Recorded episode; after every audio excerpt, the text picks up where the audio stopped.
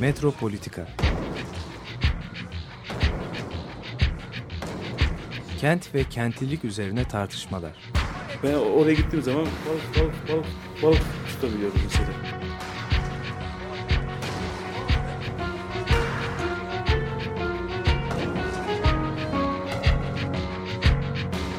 Hazırlayıp sunanlar Aysin Türkmen, Korhan Gümüş ve Murat Güvenç. Takusu yok yani. kolay kolay boşaltamadılar. Yani elektrikçiler terk etmedi Perşembe Pazarı merkezini. Merhabalar sevgili Açık Radyo dinleyicileri. 2017'nin ilk e, programı. Ee, ama maalesef 2017'ye e, çok e, korkunç bir olayla girdik. E, mekan algılarımızla ilgili bir şiddet e, durumu vardı.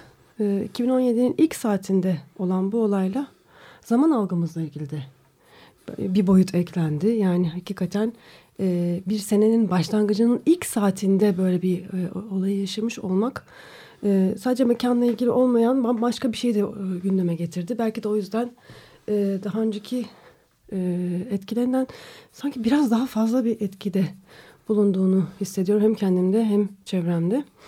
E, bugün biraz bu şiddetin üzerinden e, konuşmaya başlayacağız. E, ancak daha farklı e, alanlara açılacağız. E, bugünkü konuğumuz e, Ferda Keskin, e, Bilgi Üniversitesi e, ede, Edebiyat Bölümü Evet. Yani Ee, ama öğretim ben felsefeciyim aslında. Ama Herkes aslında- bunu. Felsefe Bölümü diyelim. Hoş geldin Ferda. Hoş bulduk. Günaydın herkese. Ee, biz konuşurken e, bütün bu olayları Ferda'nın bir e, tespiti vardı. E, 2015'in en önemli filmlerinden bir tanesini e, e, izledi E, ve e, Oscar'larda da çok e, adı geçen, çok fazla ödül alan, en fazla konuşulan film Mad Max. E, Mad Max'i e, konuşuyorduk ve e, Mad Max'in ne kadar IŞİD ya da DAEŞ e, bilmiyorum hangisini Ya da. ISIS Ya artık da isimlere ISIS, takmayalacağız. ISIS. E, ne kadar benzediğini e, yani bir e, ne açıdan benzediğini uzun uzun konuşacağız aslında. Hani kolay da değil hani ne açıdan benzediğini söylemek. Filmin genel yapısında, genel hissiyatında, estetiğinde, e, algılama biçiminde e, bugünün terör saldırılarının e, kaynağı, e, temel kaynağı olduğunu düşündüğümüz e, örgütle bir, bir his benzerliği var. Evet. Yani ben e, bu benzetmeyi daha önce başkaları mutlaka yapmışlardır. E, ama e, böyle bir benzetme yani e, işte e, ISIS veya IŞİD veya DAEŞ e, ile e, Mad Max filmi arasında e, bir bağlantıyı ilk defa e, bundan bir iki yıl önce belki geçen yıldı sanıyorum e, zırhlı araçlarını gördüğüm zaman çölde e, ISIS'in e, IŞİD'in e, yapmıştım. E, sonrasında bir kenarda duruyordu ama e, geçenlerde işte seninle konuşurken tekrar gündeme gelince yeniden e, filmi e, izledik e, ve e, tabii e, çok ilginç e, benzerlikler kurmak e, mümkün. Bir kere her şeyden evvel e, petrol ve su savaşlarının e, sonucunda e, ortaya çıkan bir e, durumu anlatıyor. E, durum neredeyse e, bir anlamda post apokaliptik yani e, bir anlamda neredeyse e, kıyamet kopmuş ama bu haliyle aslında hatırlarsanız e, Oğul Bush'un kafayı taktığı bir kavram vardı Armageddon. E, sanki e, Armageddon e, gibi de bir durum e, bu e, şu anda Orta Doğu'da yaşanan e, savaş durumu. E, yani zamanın sonuna gelindi ve herkesin herkesle e, savaştığı bir ortam. Üstelik herkes ötekini kötü olarak e, tanımlıyor, algılıyor e, ve dolayısıyla herkes kötülüğü ortadan kaldırmak için bu savaşı yapıyor. E, ama e, Orta Doğu'ya müdahalesinde e, Cumhuriyetçiler döneminde, Bush döneminde e, zaten e, e, Bush'un da e, neredeyse takıntılı bir şekilde e, bazen açık açık bazen de dolaylı olarak dile getirdiği bir durumdu bu. E, filmde de böyle bir durumla e, karşı karşıyayız. E, ve e, filmin içerisinde e, sürekli olarak e, hatırlıyorsan e, insanlar e, ölüme doğru giderlerken bana şahit olun. E, Witness me. e, witness me e, diyorlardı. İşte şahitlik, şahit olmak hangi kavrama bugün gönderme yapıyor? Herhalde bunu ayrıca vurgulamaya gerek e, yok. E, çünkü ölecek olanlar e, ne diyorlar? I live, I die, I live again. I live again. Yani e, ölüyorum, e, yaşıyorum, ölüyorum ve tekrar a, yaşıyorum. E, bu bambaşka bir dünya. E, yani bu Batı'nın e, kognitif, bilişsel merkezli e, deneyim e, anlayışının çok dışına çıkan ve o anlayışta da e, bir şekilde kavramsallaştırılamayacak olan bir şey diye ben düşünüyorum. E, o yüzden de bu kadar e, zorlanıyor e, Batı anlamakta, tespit etmekte ve e, bir şekilde e, buna yönelik olarak e, önlem almakta. E, ve bunun kendisiyle beraber getirdiği tabii çok önemli bir siyasi e, kriz e, var. E, bunu da işte e, yine belki daha önce bundan bahseden olmuştur ama şimdi e, felsefi bir açıdan baktığınız zaman Batı'nın e, burada gerçekleşen olayı anlamaktaki e, zorluğunu ben şuna bağlıyorum. E, insan deneyimini biz felsefede e, çok kabaca söylersek e, ikiye ayırırız. Bunlardan bir tanesi kognitif olan, bilişsel olan deneyimdir. Yani insanın aklıyla, intelektiyle e, belli bir takım kavramları birbirlerine yüklemlemek suretiyle e, önermeler e, oluşturması. Burada insan aktif bir pozisyondadır, bir şey yapar.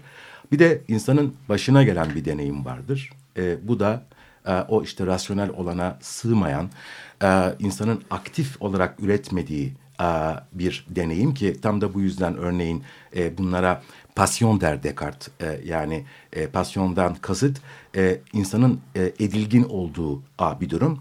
E, biz buna genellikle işte ne diyoruz? E, emosyon, e, duygu, e, korku, tutku, e, e, işte haz e, veya e, arzu e, buna benzer e, şeyler. Şimdi e, bu genellikle Batı felsefe geleneğinde bir problem olarak her zaman düşünülmüştür. Çünkü Batı felsefe geleneği logosentrik bir gelenektir. Akıl merkezlidir ve özellikle moderniteyle e, beraber de e, son derece e, kognitif merkezli, bilişim veya e, e, bilişi merkezli bir e, kültür. E, ama e, öbür taraftan e, insanın e, diğer e, deneyimi de var olmaya devam ediyor ve önemli ölçüde belirleyici e, oluyor. O öbür deneyim dediğimiz şey hakkında konuşmak mümkün elbette. Ama o hakkında konuştuğumuz deneyimin nereden kaynaklandığı ve insanın davranışını nasıl yönlendirdiği konusunda hala yapılması gereken bir tartışma var. O anlamda da ben buna yani kognitif olanın, bilişsel olanın karşısında bu öbür deneyim biçimine afektif demeyi tercih ediyorum. Afeksiyon yani bu işte ta çok eskiden beri Türkçe'ye şimdilerde duygulanım diye falan da çevrilen bir şey. Ama insan deneyiminin afektif olan e, veçesi e, yani o e, zihinde temsil edilip de bir önermeye konu olamayacak olan e, ve buna mukabil insan davranışını şekillendiren, yönlendiren bütün o itkiler, tutkular, arzular a, vesaire e, bugün e, e, Batı medeniyetine, Batı kültürüne işte bu şekilde geri döndü. Ve bunu e, yakın zamanda olan bir şey olarak düşünmemek gerekiyor. Bu e, yani 11 Eylül'le e, ilk defa Batı'nın şahit olduğu bir şey oldu. Çünkü Orta Doğu'nun terörü şiddeti e, 11 Eylül'le birlikte e, çok net bir şekilde e, Doğu'nun pardon Orta Doğu'nun şiddeti Batı'ya geldi. E, bunun devamında tabii ki e, sadece New York'ta ikiz kulelerin vurulması değil, işte e, Avrupa'nın büyük kentlerinde, metropollerde e, patlayan e, bombalar, e, orada yapılan intihar e, saldırıları, e, Türkiye'de aynı şekilde yapılanlar. Ama tabii şu anda geldiğimiz durumun ilginç bir tarafı daha var. Yani eskiden e, yılbaşının e, hemen e, başında yapılan saldırıyı biz en fazla bir intihar saldırısı olarak düşünebilirdik. Burada intihar saldırısı da olmadı. Yani geldi adam elinde tüfeğiyle insanları öldürdü 39 kişiyi sonra gitti. Ee, yani e, burada e, daha başka bir şey de var. Bunu da vurgulamak e, gerekiyor e, bana kalırsa. Ama tabii ki e, şu ana kadar tanık olduğumuz şey e, o intihar saldırıları üzerinden gerçekleşen bir şiddet e, ortamıydı. Ama bu şiddet ortamını dediğim gibi e, rasyonelitenin içerisinde kalarak, e, kognitif olanın, bilişsel olanın içerisinde e, kalarak e, anlamlandırmak ve bunun üzerinden buna yönelik bir e, tepki göstermek veya tavır almanın çok şeyi atladığını, çok şeyi dışarıda bıraktığını, e, dolayısıyla anlayamadığını, anlayamadığı ölçüde de e, çok önemli bir siyasi krize yol açtığını ben düşünüyorum. Belki bugün buraya gelirken biraz da bunu konuşmak için geldim. Yani Ee, burada özellikle a- aslında hani Türkiye'de görüyoruz güvenlik denilen Aynen. e, durumun, güven- güvenlik önlemleri denilen şeyin e, sadece Türkiye'de de değil. Yani Fransa'da, Amerika'da yani şu anda hiçbir işe yaramadığını fark ediyoruz. Yani ne kadar hani bu bildiğimiz tarz güvenlik e, şirketleri artsın, hani kameralar artsın, her şey artsın. Ne kadar artırılırsa arttırsın e, karşıdaki e, gelen şiddete hiçbir şekilde e, tekabül etmiyor. Tekabüliyet Evet, bu- ilişkisini kaybetmiş durumda. Kavramları aslında e, şey yapan, e, tesis eden şey e, uyumsuzluk. Yani gerçekle bir ilişkisinin olması değil, tam tersine onu üreten e, toplumsal tabakaların bununla kendi güçlerini tesis etmeleri. Yani kavramların ne işe yaradığını artık böyle düşünebiliriz. Yani işte koruma fikri aslında korunmasına yol açmıyor çevrenin ya da işte Daha fazla tahrip ediyor. daha çok tahrip ediyor. Ama bir e, güç tesis ediyor. Güvenlik de aslında böyle bir güç tesisi haline geldi. Evet. Karşılaştığımız zaman biz bunu hissediyoruz değil mi? Yani güvenlikle karşılaşınca sıradan insanlar daha çok korkuyor. evet. Yani bunu mesela suç işleyenlerden böyle bir tepki alamıyorsun ama normal insanlar diyelim suç hani şeyin içine girmeyenler güvenlik konusunda bunun sonuçlarını daha farklı yaşadıkları için hazır olmadıkları için E, o hal diye bir şeyde yaşadığımız için yani şu anda hukuki haklarımız da yok. Yani Evet. hani gündelik hayatı tamamen askıya, Askıya alan alınmış durumda. bir sisteme girdik. Ama bu hiçbir işe yaramıyor.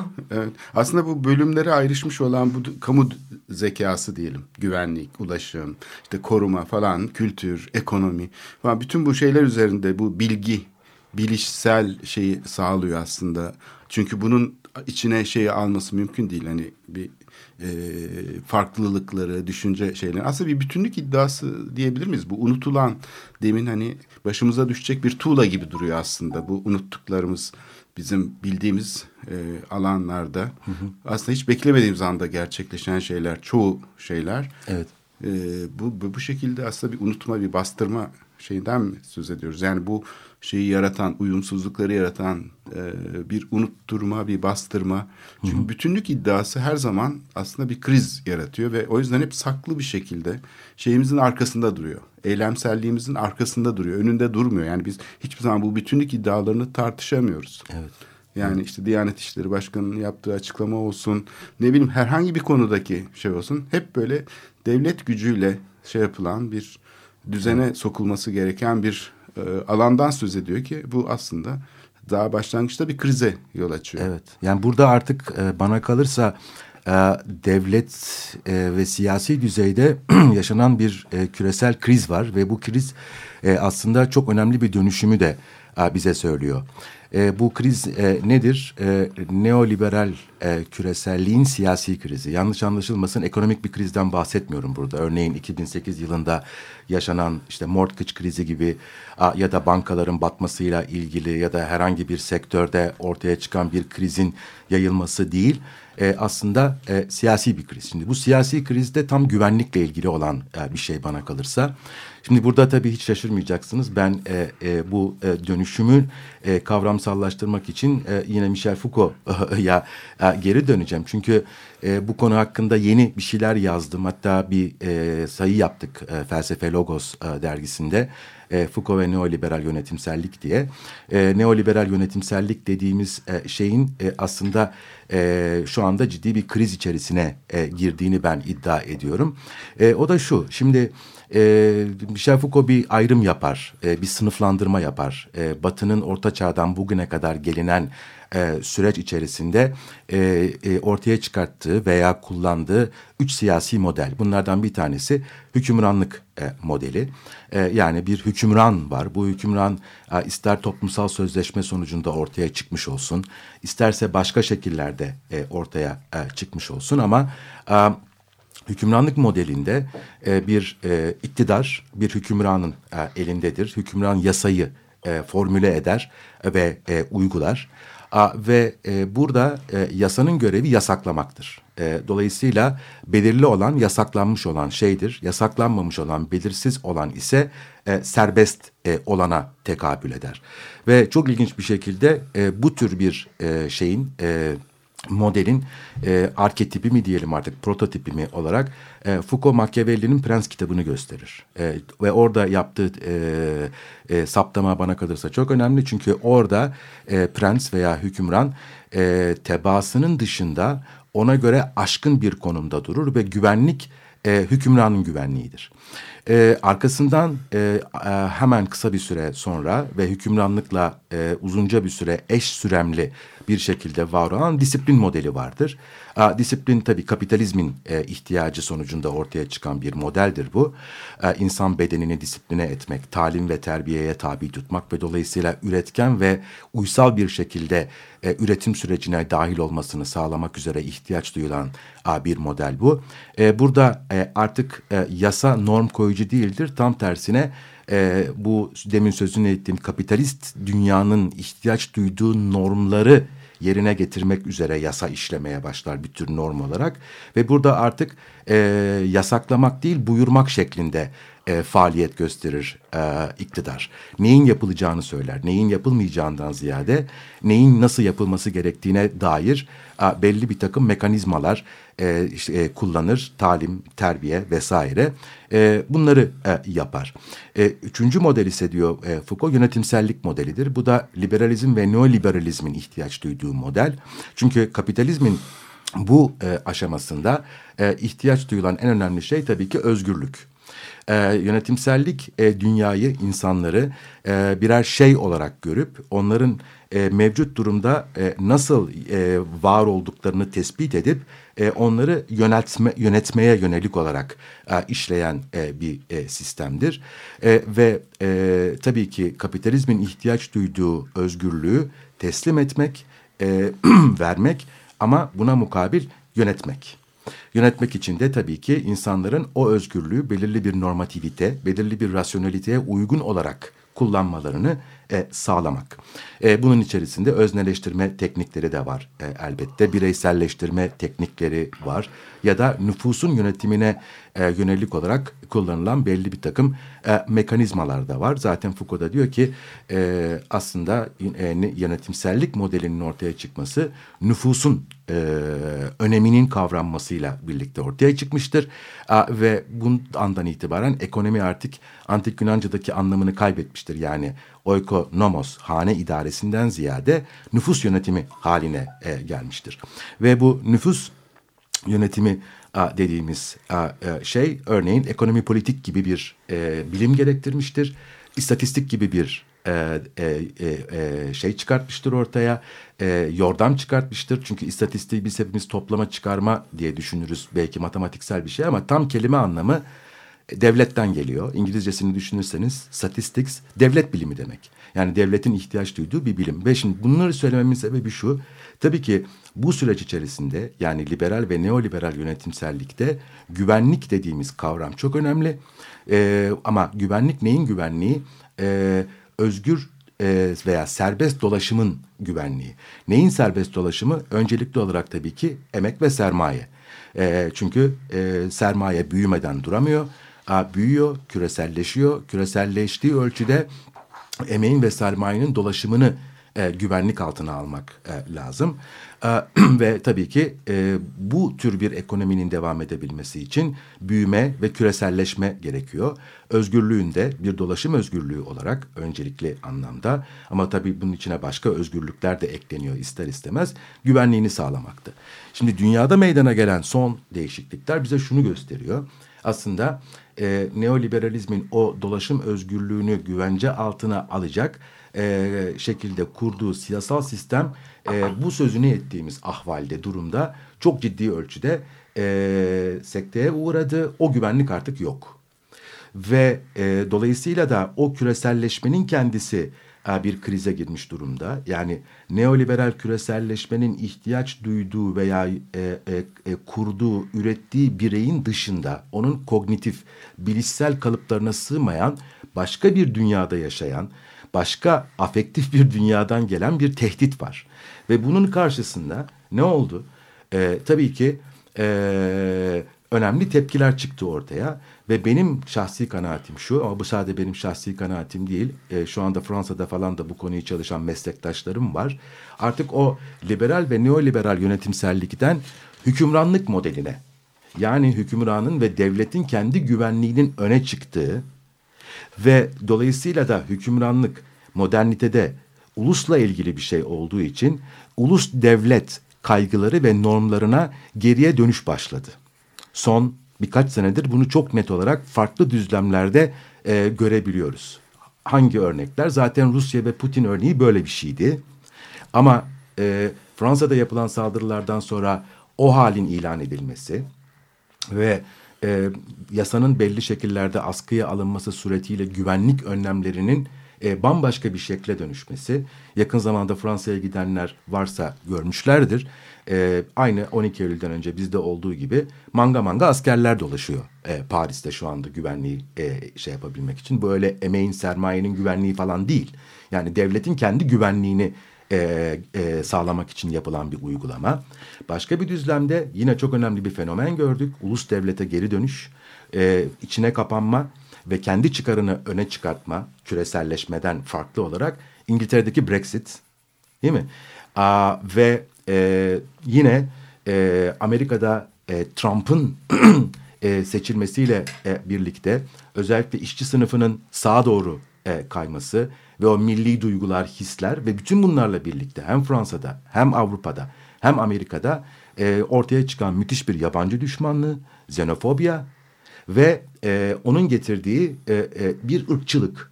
Bunun tabii temel nedenlerinden bir tanesi ne oldu? Sadece o şiddet ortamı değil aynı zamanda o şiddet ortamının e, ateşlediği göç dalgası.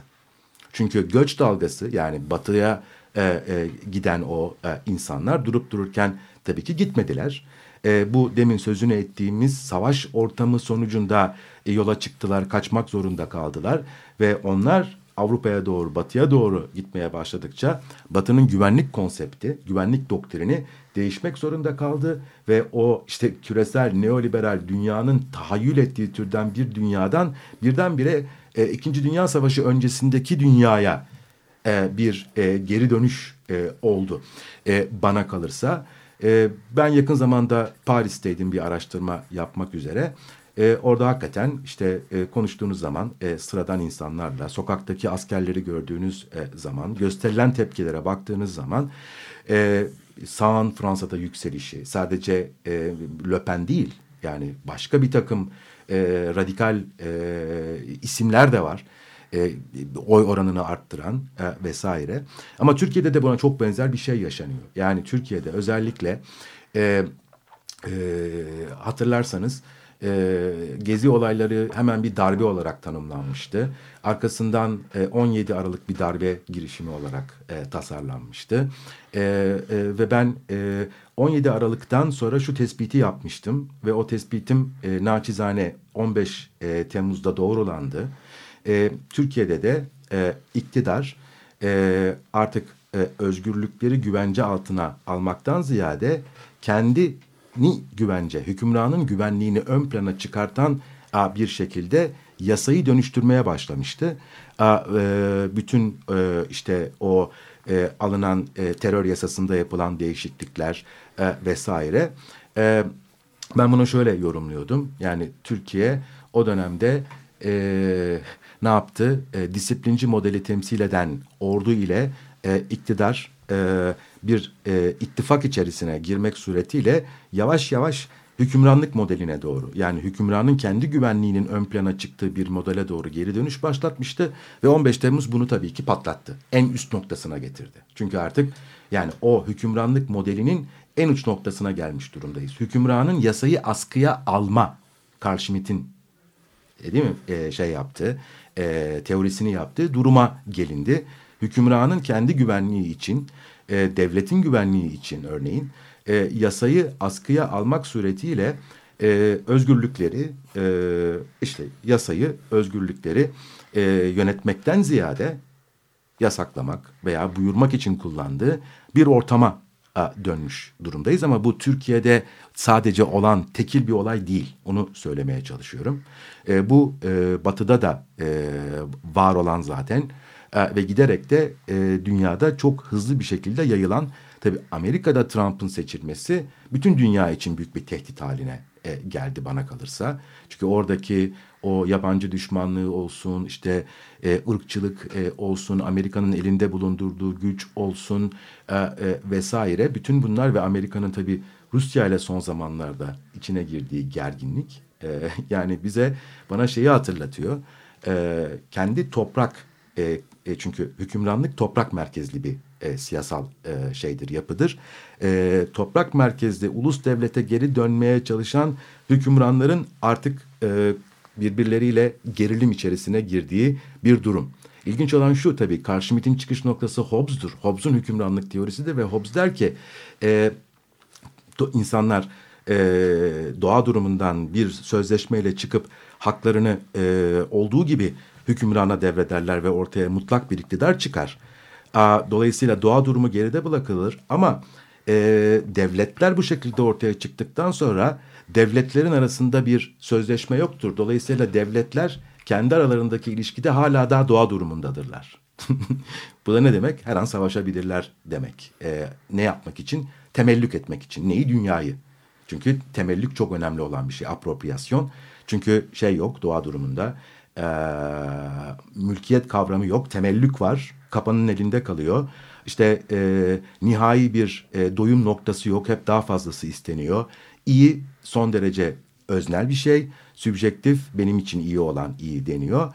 Tek bir şey var ortak olan o da ölüm korkusu. O ölüm korkusu dolayısıyla zaten insanlar bir araya gelip bir sözleşme yapma ihtiyacı hissediyorlar. Ama bu durumu uluslararası düzeye taşıdığınız zaman e, ortaya dediğim gibi birbirleriyle e, son derece e, hızlı bir şekilde gerilim ilişkisine girebilen ve Armageddon gibi böyle bir hani dünyanın belli coğrafyalarında kafa kafaya a, gelen ama bunu yaparken de e, artık o e, neoliberal küresellik e, zihniyetini çoktan e, geride bırakmış kendi e, ulus devlet e, e, mantalitesiyle onun çıkarları üzerine onun güvenliği üzerine düşünerek e, ilişkiye e, girdikleri bir dünya ile karşı karşıyayız diye düşünüyorum.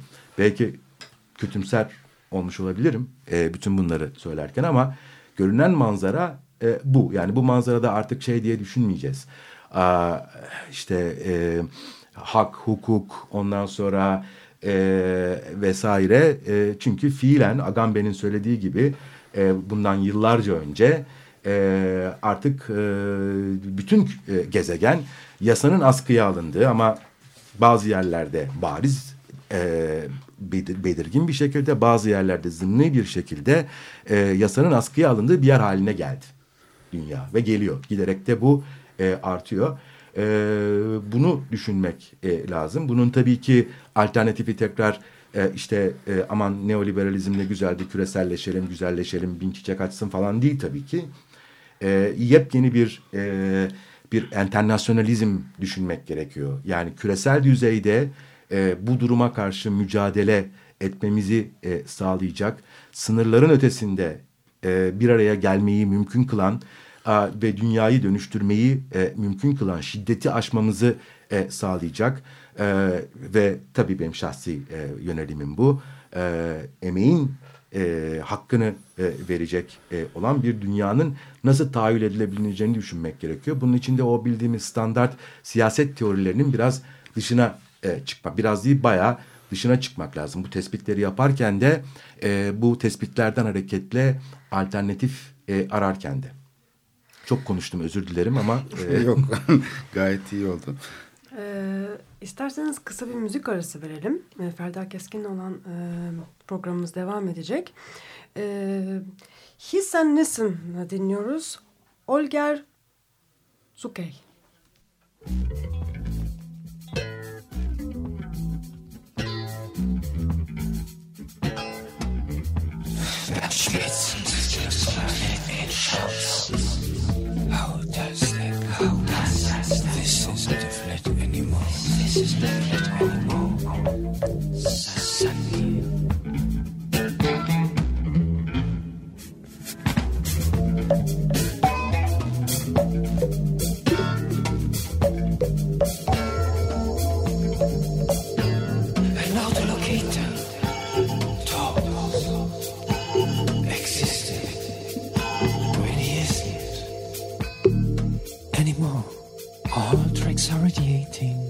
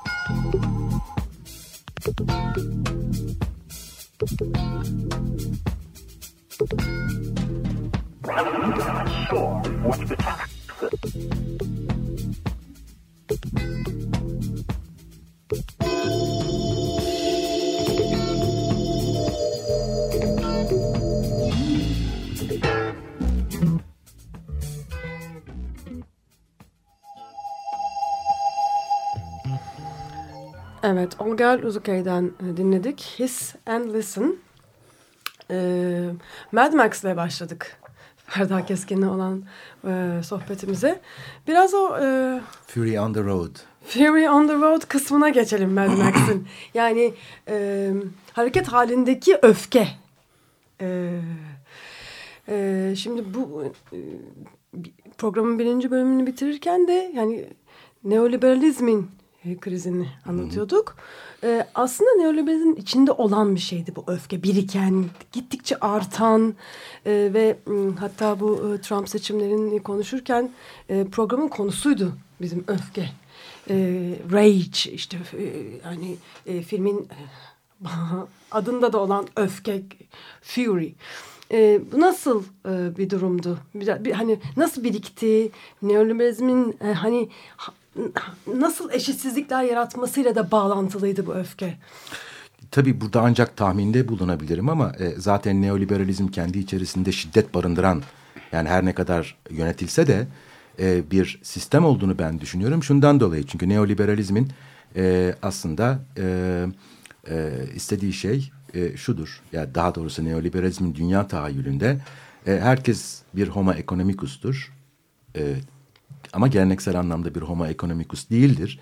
Rekabet temelinde birbirleriyle sürekli e, ilişki kuran ve o rekabetin içerdiği şiddeti ister istemez kendi bedeninde sadece zihninde değil afektinde de yani duygularında da yaşayan bir insan modelinden bahsediyoruz. Çünkü neoliberalizmin özellikle 70'li yılların Amerikan neoliberalizminin e, teorisine bakarsanız yani Gary Becker gibi a, bir takım isimler daha başka isimler saymak da mümkün ama yani genel olarak söylenen şey şudur e, emek dediğimiz şey aslında bir sermayedir. Dolayısıyla e, siz ücretli bir çalışan da olsanız e, aslında e, e, bir sermayedarsınız e, ve e, e, sermayedar olduğunuz için de e, ücret de- dediğiniz şey aslında bu sermayeyi yatırıma dönüştürmüş olmanız dolayısıyla size dönen bir gelirdir. E, ve bu anlamda bir sermayedar olduğunuz için de girişimcisiniz. Girişimci olduğunuz için de aslında bir şirketsiniz. Ve sizin de kendinize yatırım yaparak sermayenizi çoğaltmanız gerekiyor. Ama bunu yaparken de tabii ki ister istemez herkesle rekabet içinde olacaksınız. Ve eğer tökezlerseniz, tökezlerseniz kimsenin size bir borcu yok. Yani işte o dönemde söylenen şey nedir? Tam aslında Keynesçilikten çıkış dönemi bu. Bir anlamda sosyal demokrasiden devletin öyle işte işsizlik sigortasıymış ondan sonra e, şuymuş buymuş gibi yani e, e, bir dayanışma e, mekanizmaları kurup da e, çalışan insanın vergisini e, çalışmayana aktarmak gibi bir yükümlülüğü yoktur. Tökezlersen bu senin problemin. Atık demek. olursun. Atık oluyorsun Atılırsın zaten ve yani Türkçe'de nasıl söyleriz bilmiyorum ama bir anlamda subhuman yani insan altı bir duruma Subclass. a, subclass ve Sınıf- sub, sınıf altı, sınıf altı altı ve ve giderek insan e, insan altına dönüşüyorsun. E, bunun içerisinde zaten e, çok ciddi barındırdığı bir şiddet ve bir e, erozyon da e, var. E, Richard Sennett'ın e, daha 2001 yılında veya 2000 yılında e, yayınlanmış olan bir e, karakter çürümesi diye, The Corrosion of Character diye ki Türkçe'de de yayınlandı bu kitap. Daha o zaman e, zaten vurguladığı bir şeydi bu. Daha sonra diğer sosyologlar da bunu vurguladılar başka sosyologlar da. Tabii bunun getirdiği müthiş bir endişe duygusu var. E, işini kaybetme, ondan sonra işte ayakta, hayatta kalabilme. E, korkunun tabii ki içerdiği belirli bir şiddet de var. Çünkü değil mi terör sadece e, şey demek değildir, şiddet değil, korku duygusudur da aynı e, zamanda. E, dolayısıyla aslında korkudur her şeyden evvel. E, dolayısıyla neoliberal sistem içerisinde zaten biz sürekli bir terör duygusuyla a, yaşıyoruz. E, herkes e, kendini bir tür şirket olarak e, düşünmeye zorlanıyor. E, eğitim sistemi bunun üzerine kuruluyor. E, insanlardan sürekli olarak kendilerine yeni beceriler eklemeleri bekleniyor ki bir yerde işini kaybettiği zaman edinmiş olduğu yeni becerilerle başka bir yerde iş bulup hayatına devam edebilsin. O yüzden de işte bütün bu kendini geliştirme kursları, sertifika kursları, şunlar bunlar falan biliyorsunuz ortalıkta uçuşur epey bir e, zamandır. E, dolayısıyla e, hesap yapan insan olmak zorunda zaten neoliberalizmin insanı. E, ama e, bu anlamda homo economicus'un anlamı değişti. Çünkü klasik iktisatta homo economicus belirli bir mübadelede taraf olan insandır.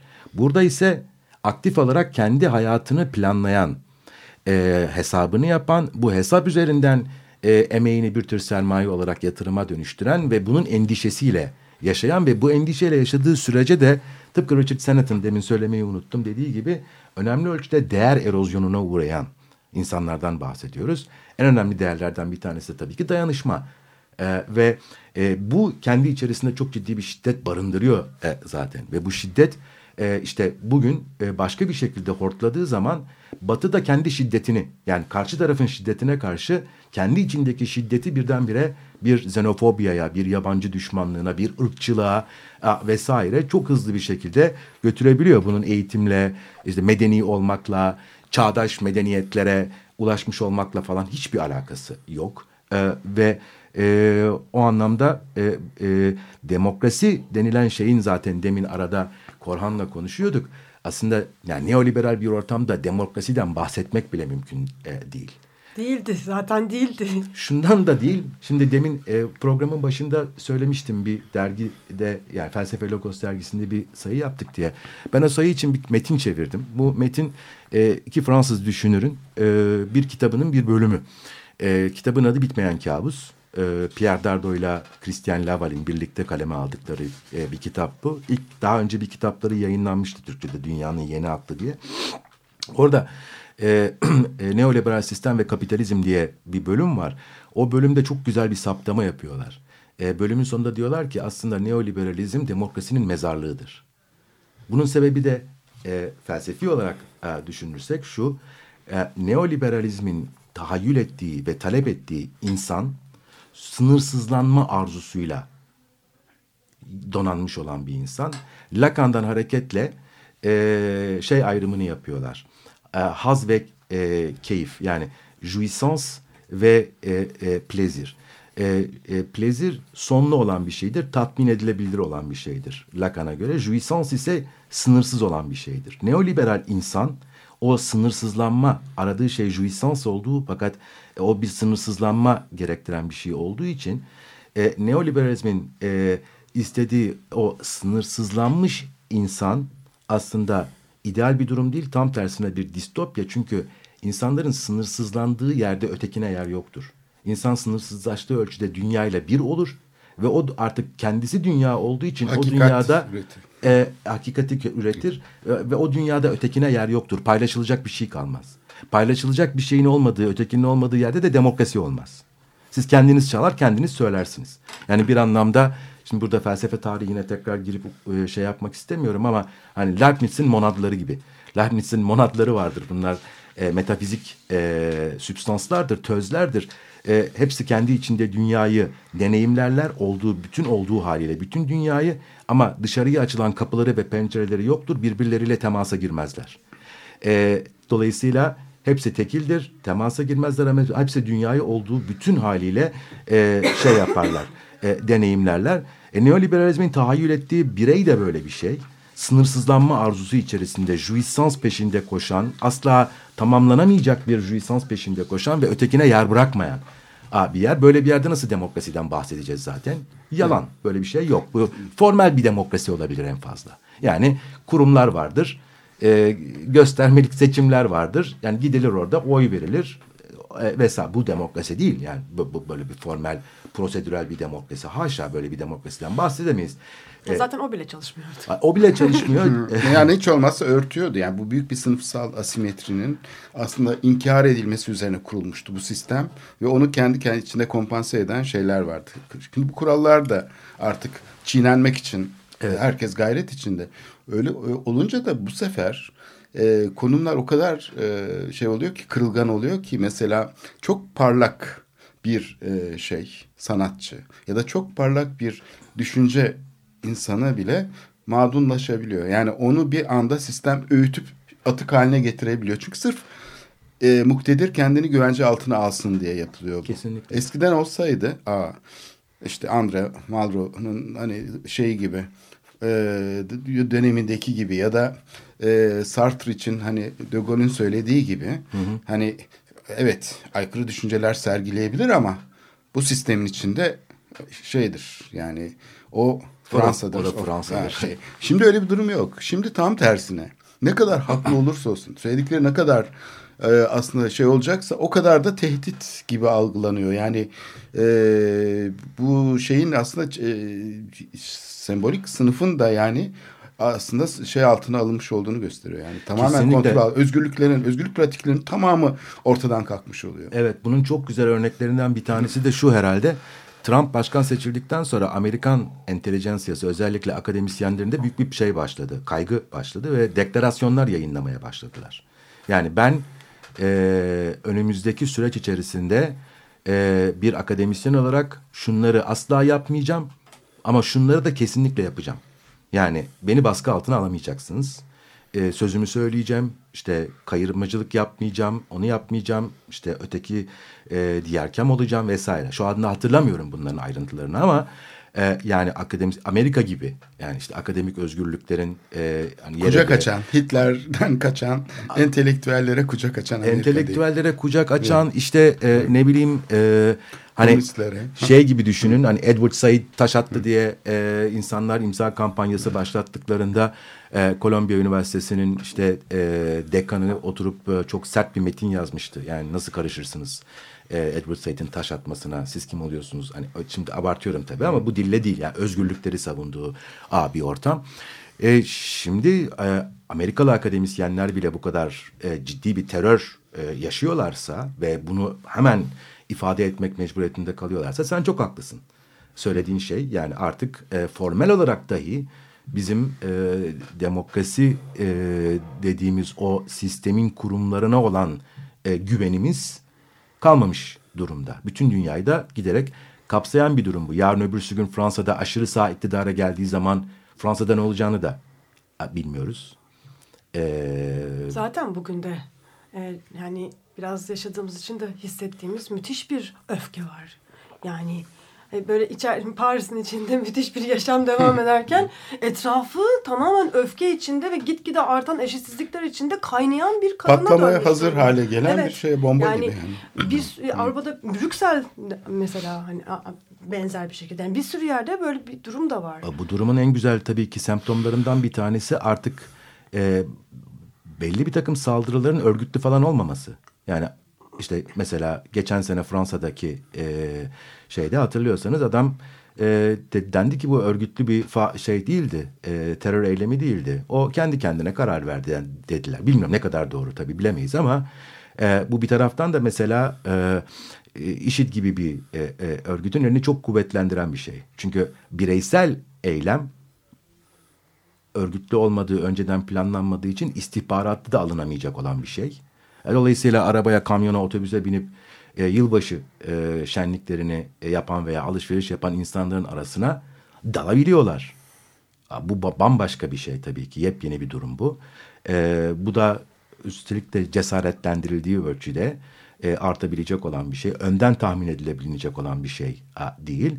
E, yani- İstatistiki olarak mesela elimizdeki hani o Tabii ki. neoliberalizmin en önemli aracı olan istatistik hadi bakalım işe yarasın. Hiçbir şekilde mümkün değil. Yani hangi istatistikle neyi yapıyorsun? Yapabilecekleri tek şey şimdi onu yapacaklar tahmin ediyorum. Yani giderek e, şüpheli kesimlerini toplumun, nüfusun e, soyutlamak.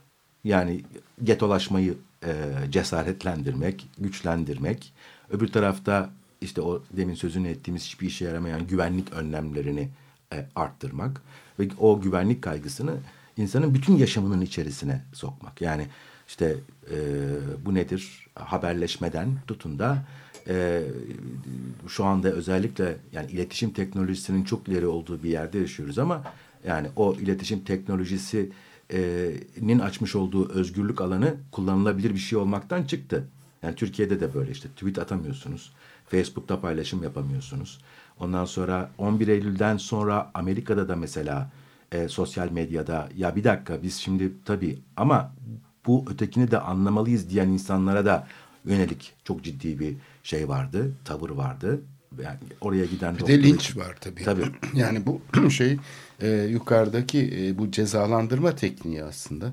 Bu çok önemli bir e, şey herhalde. Ekonomik cezalandırmanın hukuksal cezalandırma tekniklerinden daha güçlü çalıştığı bir toplum düzeni içinde yaşıyoruz. Yani önce mal varlıklarına el koyma ya da işte işsiz bırakma, e, şeyini çalışma alanını yok etme, imha etme, daraltma, Evet. iş yapamaz hale getirme. Yani elinden bir şey gelmiyormuş hissini ya- uyandırma insanlara.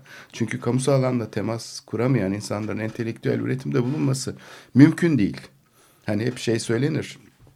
E İşte Türkiye'de belli bir tarihten sonra işte Levantenler olsun, işte gayrimüslim e, topluluklar olsun bunlar neoklasik bir dünyanın içine sıkışıp kalmışlardı.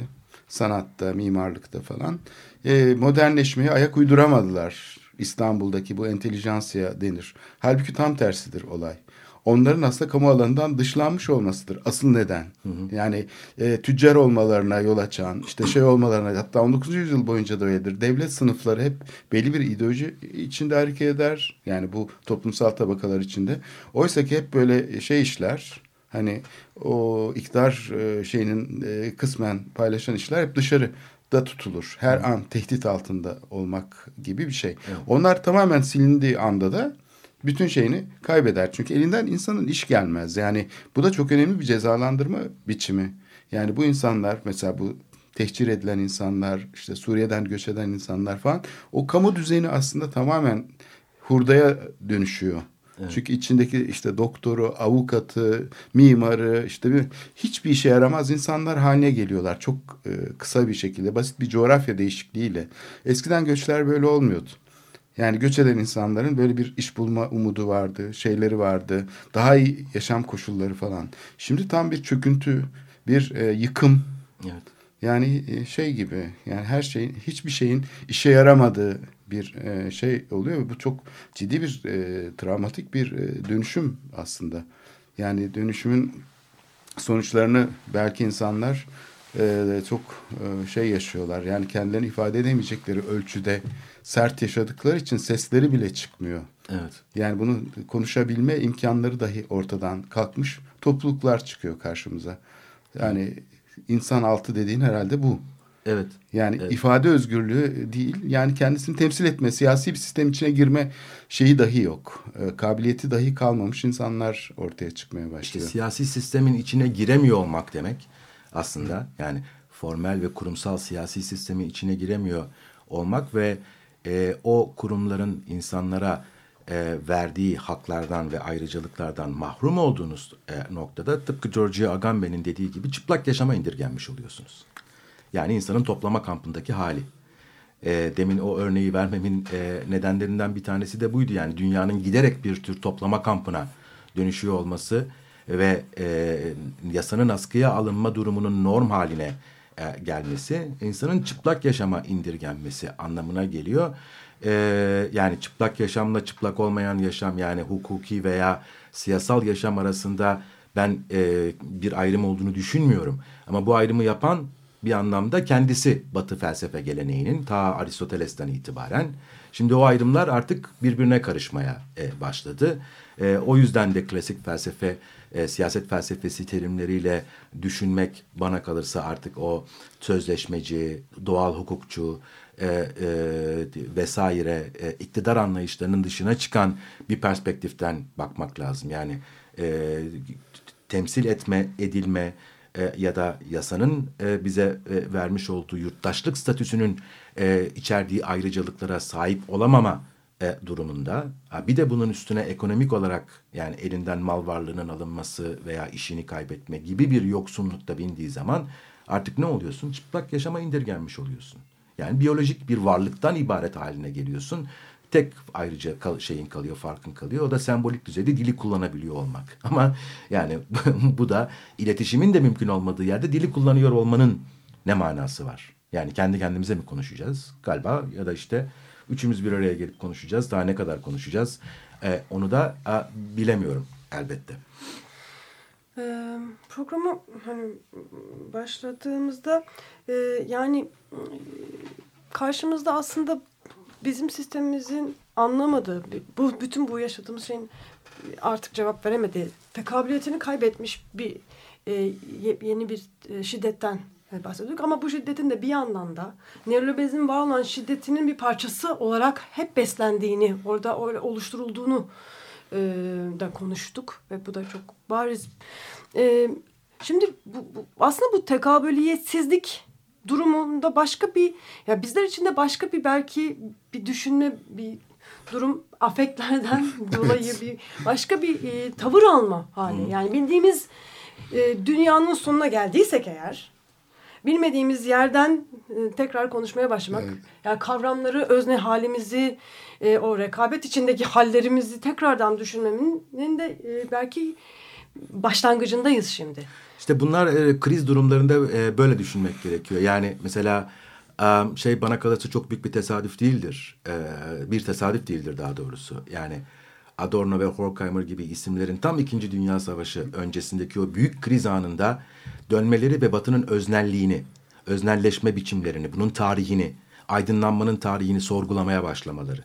Bu bir tesadüf değil. Tabii. Ya- Savaş sonrası olan e, şey de öyle. Siyasal e, durum aslında bir tür krizi erteleme de deneyebilir. Yani ulus devletler arasında milliyetçilikleri şey yapmaya, bastırmaya dönük aslında Evet. kurumlar oluşturmak. UNESCO, İnsan Hakları Evrensel Beyannamesi, Birleşmiş Milletler hatta. Ama sonra bunun e, ciddi bir soğuk savaş ortamı yaratmasıyla birlikte 68 sonrası düşüncesinin Bloklaşma. mesela Fransa'da ortaya çıkması. Yani bunlar çok önemli özgürlükçü düşünme sistemlerinin sistem demeyelim çünkü yani şey çok yanlış bir şey. 68 sonrasında Fransa'da ortaya çıkan düşünürleri böyle bir paket halinde alıp işte ha bunlar post yapısalcı, postmodern, post bilmem ne falan bunlar çok böyle yani maalesef İngilizce konuşulan dünyanın ürettiği e, şeyler, e, basma kalıp e, yaklaşımlar. E, orada da çok özgürlükçü bir e, şey çıktı ortaya, Aa, düşünce e, biçimi çıktı. E, yine böyle bir kırılma noktası olabilir diye ben düşünüyorum. Yani e, ama e, ne çıkacak, ne çıkabilir? E, belki de buralardan gideceğimiz yol yani mesela IŞİD'e çok iyi bakmak. Yani ne oldu? E, tabii ki. Ne oldu? Hani neyin tezahürü ve şu anda ne, ne yapıyor? Evet. Yani tam e, şey ya yani ben bunun önemli olduğunu düşünüyorum. Çünkü IŞİD ta, yani böyle bir insanlık dışı hani terörist yani hani bildiğimiz kalıplarla anlayamayacağımız bir canavar. Hani hani tam da hani buradan çıkartıp artık hani analiz etmek, düşünmek, bunun üzerine ciddi konuşmamız gereken bir noktadayız. tabii ki, tabii ki. Evet daha konuşacağız demek ki. Bu yeni yıla bir başlangıç oldu. Ee, ağzına sağlık. Çok teşekkür, teşekkür ederiz ederim. katkıların için. Estağfurullah. Te- Ben teşekkür ederim davet ettiğiniz için. Çok teşekkürler. Görüşmek dileğiyle. Dinleyicimiz Yusuf Ziya Ataş'a da çok teşekkür ederiz. Ee, bize destekleri için. İyi haftalar diliyoruz. Hoşçakalın.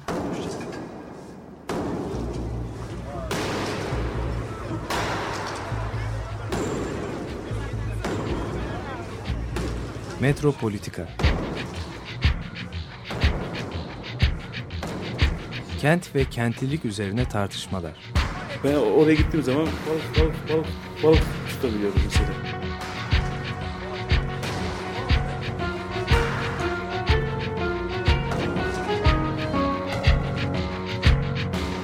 Hazırlayıp sunanlar Aysin Türkmen, Korhan Gümüş ve Murat Güvenç. Takusu yok yani. Kolay kolay boşaltamadılar. Yani elektrikçiler terk etmedi Perşembe Pazarı. Açık Radyo program destekçisi olun. Bir veya daha fazla programa destek olmak için 212 alan koduyla 343 41 41.